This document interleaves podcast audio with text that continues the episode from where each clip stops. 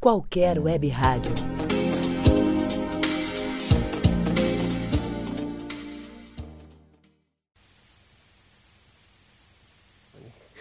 Meu nome é Marcelo Armani, sou artista sonoro. E eu comecei como músico em uma banda de... Eu tocava bateria, né? Numa banda de pós-rock e tal. E eu sempre tive uma ligação bem forte com a música, né? Mas mais com essa música... Não com a música formal, né? Mais como essa coisa mais underground, começando como, né? Leitura mais underground, que basicamente minhas referências são de bandas punk da Finlândia, né? Coisas Ratus da Finlândia, enfim, algumas bandas brasileiras de punk e tal, muita coisa europeia e norte-americana, Sonic Youth, Fugazi, Sêbado, por aí vai, né? E então eu nunca tive uma proximidade maior com música brasileira, assim, sabe? A não ser coisas mais folclóricas, ou, sei lá, tipo Tom Zé, sabe? Mas sempre essa coisa muito mais do lado experimental, sabe? Da música experimental, música de improvisação, eletroacústica e tal. E foi muito por esse caminho da música experimental e da eletroacústica, e, enfim, da música de ruído, que eu cheguei até a arte sonora. Mas isso foi em 2011, né? Através de uma oficina que eu fiz em Buenos Aires, com um artista sonoro mexicano, Manuel Rocha, e um músico eletroacústico mexicano também. E foi através deles que eu cheguei no, digamos, nas artes visuais, né? Mas com a linguagem de arte sonora, né? Então, praticamente meu início dentro das artes visuais com o processo de instalação sonora e processo de mostras, enfim, coisas assim. Isso é de julho de 2011, né? Até então, né? Eu trabalho com o conceito de arte sonora, que teoricamente tu tem dois ramos, né? Partindo da base da música eletroacústica e da música concreta, a arte sonora ela tem dois ramos, né? Então a gente tem uma parte mais acusmática, que trabalharia só com alto-falantes e tal, ou peças sonoras, enfim. Se bem que ambos os caminhos, tanto a parte mais acusmática como a parte que trabalha som e plástica, né? Então tu tem um objeto, tu tem um material plástico e tu tem o sonoro interagindo com esse objeto. Ambos têm a questão da peça sonora, né? Porque óbvio é o veículo que o artista sonoro utiliza para se expressar, né? Então ambos trabalham com a questão da peça sonora, só que alguns espacializam ou apresentam essa peça sonora de formas diferentes. Então, um ramo é só com alto-falantes, tanto tem só alto-falantes na galeria, e o outro ramo é esse que trabalha mais com objeto e alto-falantes. Eu tenho alguns trabalhos são de ordem só acusmática, mas a grande maioria tem o foco do objeto, né? Então, eu procuro esculpir o objeto ou trazer referências, ou dar referências sonoras para o objeto, ou vice-versa, né? Trabalhar sempre com nesse caminho, assim. E a minha isso é muita influência de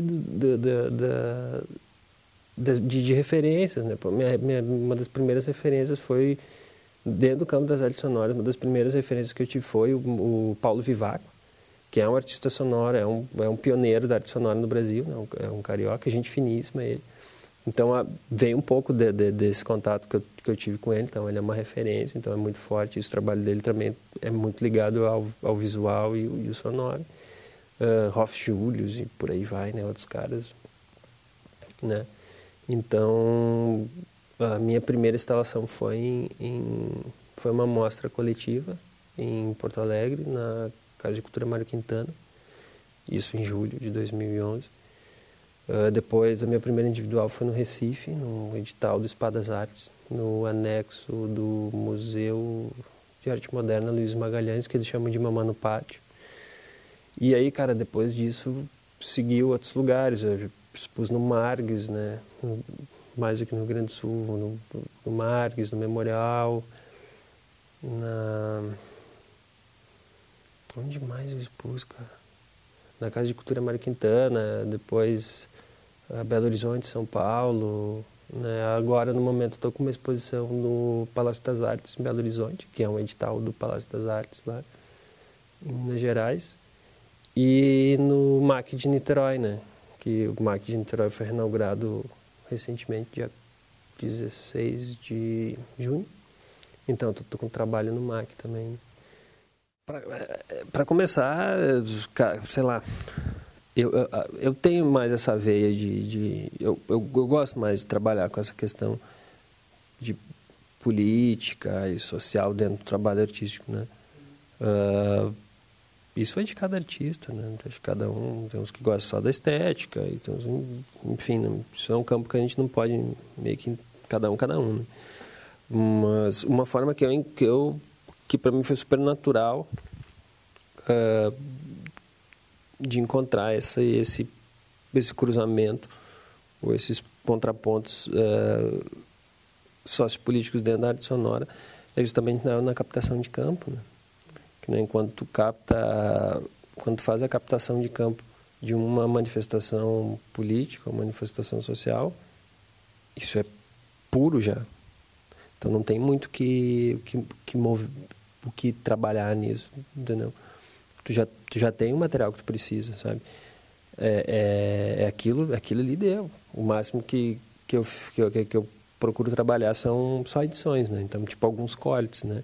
Então, óbvio que eu tenho alguns fragmentos ali para alguns trabalhos que, se for pegar o fragmento original, são 5 minutos, 10 minutos, só dessa captação, né?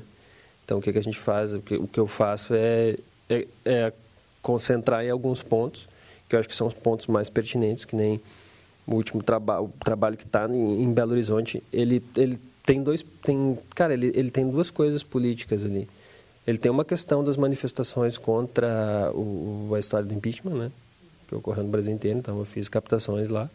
Então, tu tem toda essa questão de uma mídia, de um veículo midiático, de uma empresa, entendeu? De mídia sendo, na verdade estão fazendo com todas, mas enfim, tem uma em específico que as pessoas, né, estão mais em cima, dizem, ah, como assim, apoia a ditadura. E eu gosto muito desse tipo de frases ou que as pessoas acabam criando composições com esse tipo de coisa, sabe? Ah, apoio a ditadura, não sei o que, entendeu? Eu gosto muito dessas composições que acontecem nessas manifestações, sabe? Então, eu acho isso muito bonito. Então, eu procuro dar mais foco para esse tipo de coisa, sabe? Mas, no outro lado, tem a história da barragem de Mariana, que é um ponto específico de Minas Gerais. E tu tem duas coisas entrando em choque aí. Porque tu tem alguém falando do atual governo, do impeachment, né, do governo. E, ao mesmo tempo, tu tem alguém questionando esse mesmo governo sobre as barragens de Minas Gerais, né? Sabe? Então, tu tem essas duas... Tu tem esse choque, né? Esse choque dessas duas coisas, assim. Eu acho bacana tu trabalhar com isso, né? Porque, na verdade, o que está envolvido aí é o material humano, entendeu? Tu não está ligado a uma mídia, não está ligado a um determinado partido político, tá? A questão não é essa, a questão é o material humano, entendeu? Sabe, então, nesse tipo de trabalho, a coisa é bem crua, entendeu? É a captação de campo e ponto, sabe?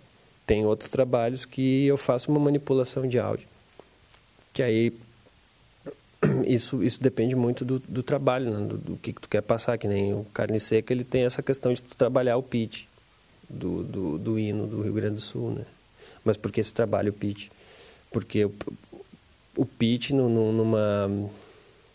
é uma ferramenta de áudio como qualquer outra ferramenta que tu usa para esculpir, ou tu usa numa gravura, tu usa numa pintura, né?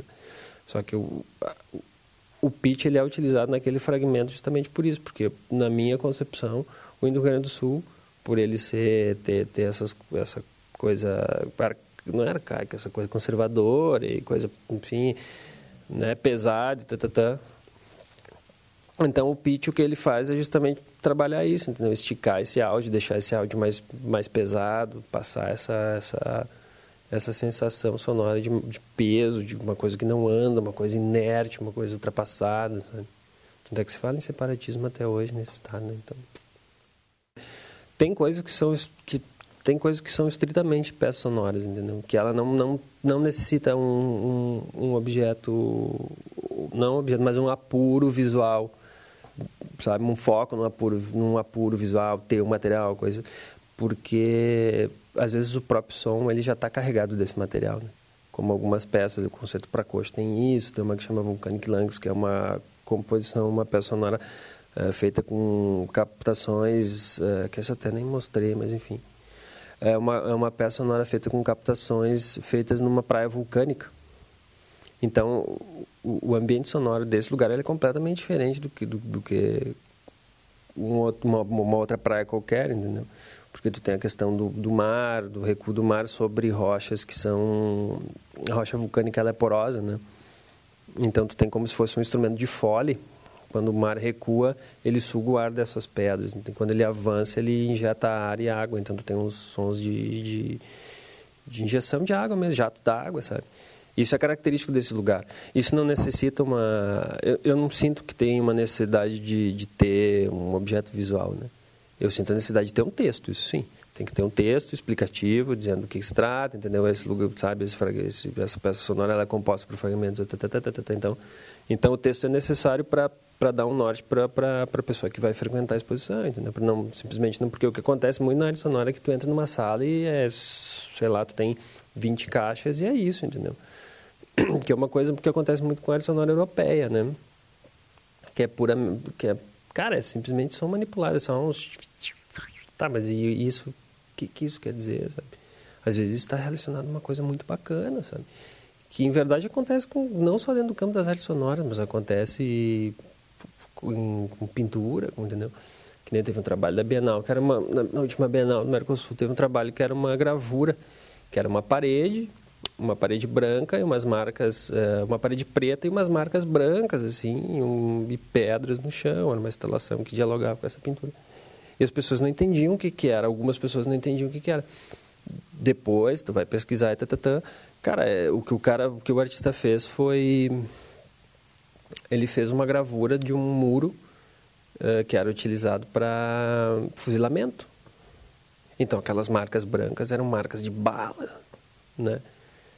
Então, é bem forte, né? É uma coisa, sabe? Então, todos aqueles pontos brancos estão relacionados com a morte de alguém, sabe? Se não me engano, isso era um trabalho de um espanhol, né? Mas tu tem isso, então é necessário ter um texto, nem que seja pequeno, sabe, explicativo do que se trata e tal. Então, acho que alguns trabalhos, eles têm, voltando para o campo da arte sonora, alguns trabalhos têm essa questão de não ter a necessidade de um objeto visual. Por isso, porque o material já te fornece uma gama de informações bacanas, entendeu? Enfim. Outros não. Eu acredito que muitos dos movimentos artísticos, tipo impressionismo, sabe? Eles estão... Impressionismo, o movimento abstrato, a arte conceitual, sabe? Situacionismo, o ocularcentrismo, que é uma coisa nova, que é justamente essa coisa de tu desviar o foco perceptivo do olho e voltar para outras percepções, né? A gente fala no sonoro como uma coisa nova, mas, cara, o olfato também é uma outra sensação. E existem trabalhos olfativos, sabe? Então, existe trabalho de cheirar, sabe? E aí a gente acha estranho, tipo, ouvido, e tu fala em um trabalho de cheirar, sabe? Então, já é mais estranho, só mais estranho, sabe? Ou bom de provar, entendeu? Sei lá, né? Porque a gastronomia faz isso, né? É uma arte que trabalha com paladar, enfim. Mas eu acredito que esses movimentos estão muito mais dissolvidos dentro da arte sonora do que a arte sonora criando um novo campo, né? Porque eu acho que quando a gente fala da arte contemporânea, quando tu vê o legado do Duchamp, né? Que o Duchamp é o grande responsável por dar esse eixo, né? Dar esse eixo, dar esse norte para a arte contemporânea, enfim, de trabalhar com o processo instalativo, né? O Pio Manzoni também é um cara que poucas pessoas conhecem e tal, mas é um cara que também ele é muito forte nessa questão, né? Então, dentro da arte sonora, tu tem esses ramos, né? que é a acusmática, que é esse outro processo de trabalhar com sonoro e visual. As pessoas falam muito sobre escultura sonora, sobre radioarte, entendeu? Então, eu acredito que dentro da arte sonora, óbvio, tu tem outros segmentos, né? Tu tem a arte sonora mais estética, sabe? Tu tem mais... Eu acho que a arte sonora latino-americana, ela é bem mais político-social, sabe? Não sei como é que... A europeia eu não vejo tanto assim, sabe? Tem questões de mapeamento sonoro, as pessoas falam muito sobre mapeamento sonoro. Mas mapeamento sonoro eu acho um termo já... eu não gosto de usar mapeamento sonoro, porque eu acho uma coisa muito egocêntrica tu dizer que tu abre o microfone aqui e tu diz que esse é o som, eu estou mapeando o som da FURG. Não, tu não pode determinar que isso vai ser, sabe? Então eu prefiro usar o recorte sonoro do que o mapeamento sonoro. Isso é uma coisa que eu brigo muito, sabe? Que eu escuto um monte de gente falando, estou fazendo mapeamento sonoro. Não está fazendo mapeamento sonoro, está fazendo recorte sonoro, que nem fotografia. Tu não pode dizer que o som que tu gravou é o som desse... Não, não é, entendeu? Tem essas crises dentro do campo da arte sonora. Meu foco é a arte política, a arte social, até a arte contra a arte mesmo, sabe? Tem essa coisa de sabe, um objeto artístico como algo grandioso. Não, cara, eu acho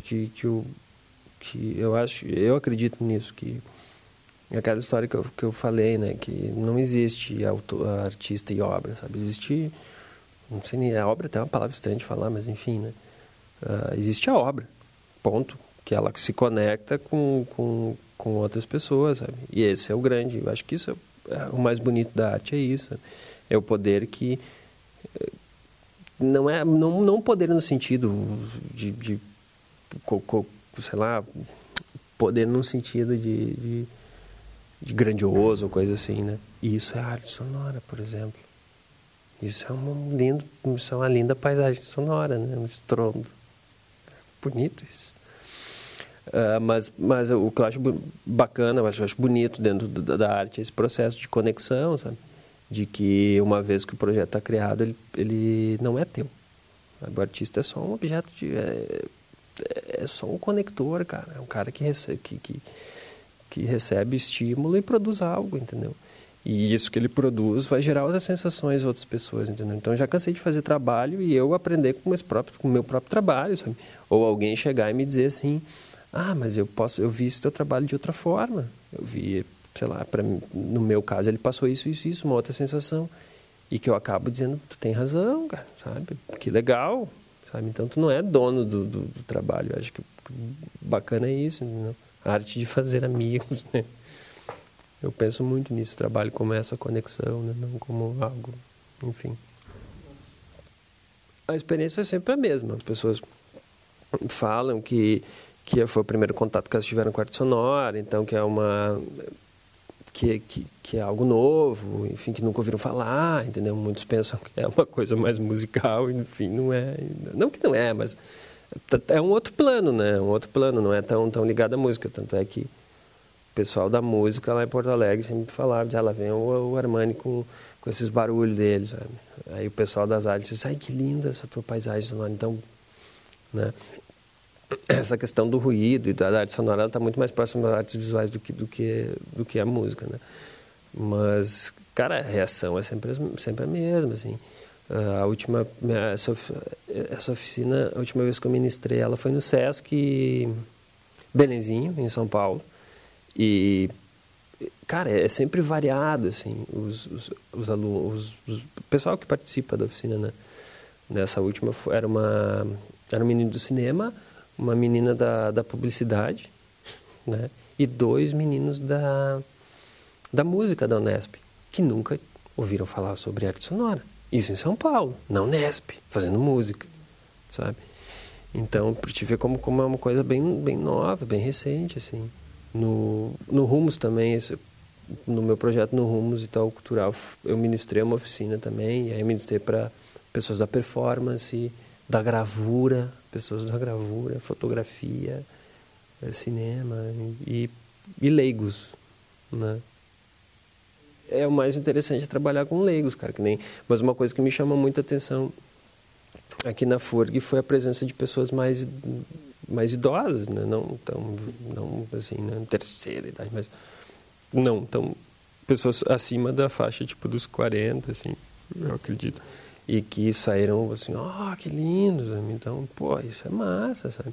E esse eu acho que esse é um pouco é o caminho que o artista tem que fazer, sabe? De cara, procurar expandir, porque senão, entendeu? Fica só naquele clubinho, sabe? Não é muito a minha praia esse negócio de clubinho, do bolinho. Na verdade, eu não tenho, não sigo uma regra, né, na oficina. Não sei, dá para perceber, mas eu não... Eu sei o que eu tenho que apresentar, sabe? O material, eu sei que tipo de material tem que ser apresentado, tem que mostrar um pouco disso, um pouco daquilo, passar o software, mas eu não sigo uma risca, assim. Vou começar por isso. Eu não sou tão didático, assim. Tanto é que eu começo de uma forma didática e depois é um escambau, não é um escambau, mas depois eu prefiro soltar, sabe? Porque eu fluo melhor assim, sabe? Solto, sem estar preso aos amarras acadêmicos, coisas. Não consigo, cara. Eu sou um cara, sabe? Eu não consigo. Sou mais expansivo que fixo num lugar, entendeu?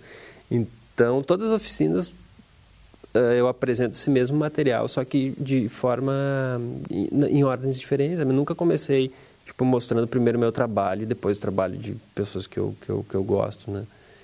Então, aqui foi o contrário. Eu comecei mostrando trabalhos meus e depois eu busquei algumas referências, voltei para alguns trabalhos. Então, eu prefiro deixar assim mais solto, sabe? E ter mais esse diálogo com os alunos, enfim, uma coisa mais próxima. Quebrar um pouco essa coisa do o professor, sabe? Né? Mas eu curto, adoro da oficina, sabe? Acho que é isso, esse momento bacana mais de se aproximar das pessoas, né? É um ambiente que tu pode ter mais essa troca de uma forma mais fluida, né? A primeira vez que eu fiz oficina foi... Eu fiz uma oficina em Porto Alegre,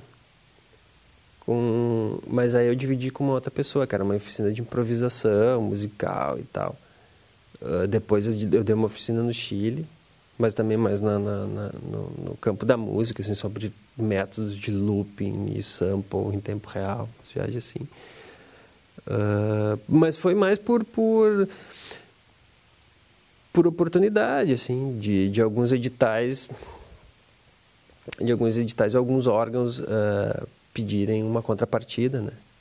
Porque geralmente quando eles te financiam um projeto, eles pedem uma contrapartida. E a contrapartida mais comum que as pessoas fazem ou é produzir um material gráfico, que eu não vejo nada de contrapartida nisso, ou tu ministrar uma oficina, ministrar uma aula, uma palestra, que eu acho que isso sim é bacana, sabe? Tu passar o teu conhecimento... é uma forma bacana, é uma forma de... é como eu aprendi, né? Então, eu só caí no meio das... Por isso que eu gosto, eu acho bonita a oficina. Porque ela tem esse caráter pedagógico e educacional, mas ela não está tão presa à questão acadêmica, à questão educacional formal, entendeu? Ela é uma coisa mais solta, né? E, cara, eu comecei a fazer... Eu comecei toda a minha trajetória por uma oficina, entendeu? Então, nada mais justo do que continuar isso, sabe? Então, sempre que possível, eu ofereço oficinas, né? Tipo, agora eu vou fazer um trabalho... Dia 21 de julho eu abro uma exposição individual em Canoas lá. E aí também, vou dar uma oficina pro pessoal. Em agosto eu vou para São Paulo fazer um trabalho no Sesc Santos também, que é uma semana de educação lá.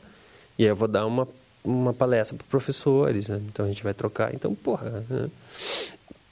Acho que é super natural, assim. Para mim, flui super de maneira natural, assim. A oficina é uma coisa que... Né? Mas a primeira foi difícil. A primeira foi... Né? Igual lagosta em água quente. Né? Qualquer é um projeto audiovisual do curso de Artes Visuais da Universidade Federal do Rio Grande.